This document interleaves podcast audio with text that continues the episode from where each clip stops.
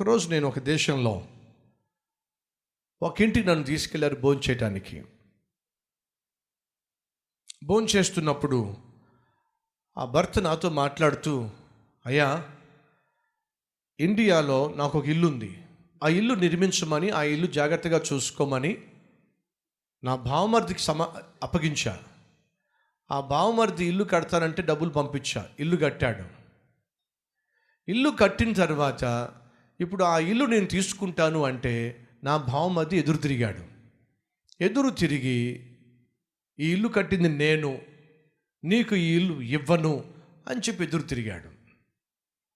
నేను నా భార్యతో మాట్లాడి నేను డబ్బులు పంపించాను ఇల్లు కట్టమని చెప్పి నేను పంపించిన డబ్బులతో ఇల్లు కట్టాడు మీ తమ్ముడు లేకపోతే మీ అన్నయ్య. ఇప్పుడు ఆ ఇల్లు మంది కదా ఆ ఇల్లు నేను తీసుకుంటాను అని చెప్పంటే మీ అన్నయ్య నాకు ఎదురు తిరుగుతాడేమిటి? మీ బ్రదరు నాకు ఎదురు తిరుగుతాడేమిటి? నా మీదకు మీదకు లేస్తాడేమిటి? నువ్వు దయచేసి నీ అన్నతో చెప్పు. మీ ఇద్దరం గొడవ పడ్డం కంటే నువ్వు చెల్లివి కాబట్టి లేక సహోదరివి కాబట్టి మీ సహోదరునితో చెప్పు. ఇది ధర్మం కాదు. బావ పంపించిన డబ్బులతో నువ్వు ఇల్లు కట్టి మా ఇల్లు మాకు ఇవ్వడానికి నువ్వు ఇబ్బంది పడతావేమిటి? అది తప్పు అని చెప్పి నీ సహోదరునితో చెప్పు. అని అంటే ఆ భార్య అంటదట నా సహోదరునికి నీకు మధ్య నేను రానే రాను. మా అన్నయ్యని ఒక్క మాట అన్ను మా అన్నయ్య సంగతి నీకేం తెలుసు? ఏడు పంట మీ అన్నయ్య సంగతి నాకే తెలుసు ఎందుకని చూస్తున్నాగా? మీరు మీరు కొట్టుకు చావండి. నేను మాత్రం మా అన్నయ్యని ఒక్క మాట అన్ను ఎంత ప్రేమో మీకు మీ అన్నయ్యలంటే. అతను అంటున్నాడు బ్రదర్ ఇదేం ఆత్మీయత? చాలామంది చాలా సందర్భాల్లో తల్లి తండ్రి భార్యను వేధిస్తున్నా బాధిస్తున్నా విసిగిస్తున్నా ఒక మాట వెళ్ళి కొడుకు చెప్పడే అమ్మ ఎందుకు అస్తమాను? తను అలా బాధ పెడతా ఉంటాం మాటలతో చెప్పడే. ఆ భార్య తరఫు వాళ్ళు భర్తను విసిగిస్తున్నా వేధిస్తున్నా మాట్లాడకపోతున్నా కనీసం చెప్పడే దయచేసి గమనించండి మనలో ఉన్న జబ్బే ఉంటాయా అంటే మన వాళ్ళు ఎంత తప్పు చేస్తున్నా ఎంత మూర్ఖులైనా సరే ఆ మూర్ఖత్వాన్ని మనం సమర్థించుకుంటాం కానీ వాస్తవాన్ని సత్యాన్ని గ్రహించి సమాధానపరిచే ప్రయత్నం చేయమే. యోనతను అలాంటి వాడు కాదండి. తండ్రి తప్పు చేస్తున్నప్పుడు నువ్వు చేస్తుంది తప్పు. బావ అయినటువంటి దావీదు కరెక్ట్. అతను చనిపోవడానికి వీల్లేదు. ఎందుకు చంపుతానంటున్నావు నువ్వు? అక్కడ తను చూసింది ఏంటి తెలుసా అండి? తండ్రిని సమర్థించాలా అక్కని సమర్థించాలా కాదండి. భావ ఆత్మీయుడు. భావ దేవుని చేత ఏర్పరచబడిన వాడు అతనితో నేను సమాధానంగా ఉంటా.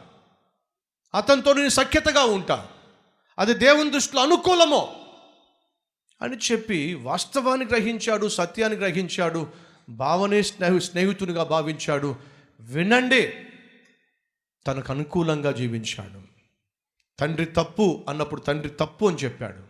దయచేసి వినండి. నీ ఇంటి వాళ్ళు తప్పు అయినట్లయితే నీ ఇంటి వాళ్ళు తప్పు అని చెప్పు సహోదరుడా. నీ భార్యను మాత్రం నరకం చూపించొద్దు. నీ ఇంటి వాళ్ళు తప్పు అయినట్లయితే నీ ఇంట్లో ఎవరైనా సరే తప్పు అయినట్లయితే నీ భర్తను ఇబ్బంది పెడుతున్నట్లయితే ఆ తప్పు చేసినటువంటి వారిని గద్దించు. ఎందుకంటే నీ ఇంటి వాళ్ళు నువ్వు గద్దించడం సులభం అవుతుంది నీ భర్త చేత గద్దించి వాళ్ళతో గొడవలు పెట్టడం కంటే. కానీ ఈ రోజుల్లో ఈ జ్ఞానం ఎంతమందికి ఉందంటారు ఆత్మీయతను పక్కన పెట్టి ద్వేషభావాలు పగ పగలు మీద వేసుకుని జీవించే వాళ్ళు ఎంతమంది లేరు?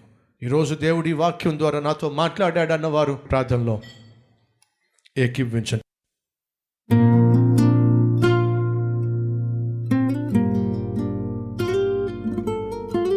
మహాపరిశుద్ధుడు అయిన ప్రేమ కలిగిన తండ్రి. యోనాథాను ఒక చెడ్డ తండ్రికి పుట్టినప్పటికీ తను మాత్రం చెడిపోకుండా ఆత్మీయతను కాపాడుకున్నాడే. గొప్ప వ్యక్తిత్వాన్ని కనపరిచాడే. ఈరోజు నాయన మా సహోదరి సహోదరుల యొక్క పేరెంట్స్ ఎటువంటి వారైనప్పటికీ కూడా నీ చేతుల్లో పడిన మా తమ్ముళ్ళు చెల్లెళ్ళు నాయనా గొప్ప వ్యక్తిత్వము ఆత్మీయతత్వము కలిగి వర్ధిల్లులాగా నాకు సహాయం చేయండి. తండ్రి మంచివాడు కాకపోతే బుద్ధి తెచ్చుకొని జీవితాన్ని దిద్దుకునేటటువంటి కృప దయచేయండి. అలాగే ఇంట్లో వాళ్ళు మంచివాళ్ళు కాకపోయినా ఆత్మీయులు కాకపోయినా యోనాతాను మాత్రం ప్రభువ మురికి నీళ్ళల్లో తామర పుష్పం వలె తను జీవించగలిగాడు. అలాంటి జీవితము మా సహోదరి సహోదరులకు దయచేయమని ఏసునామం పేరట వేడుకుంటున్నాం తండ్రి. ఆమెన్.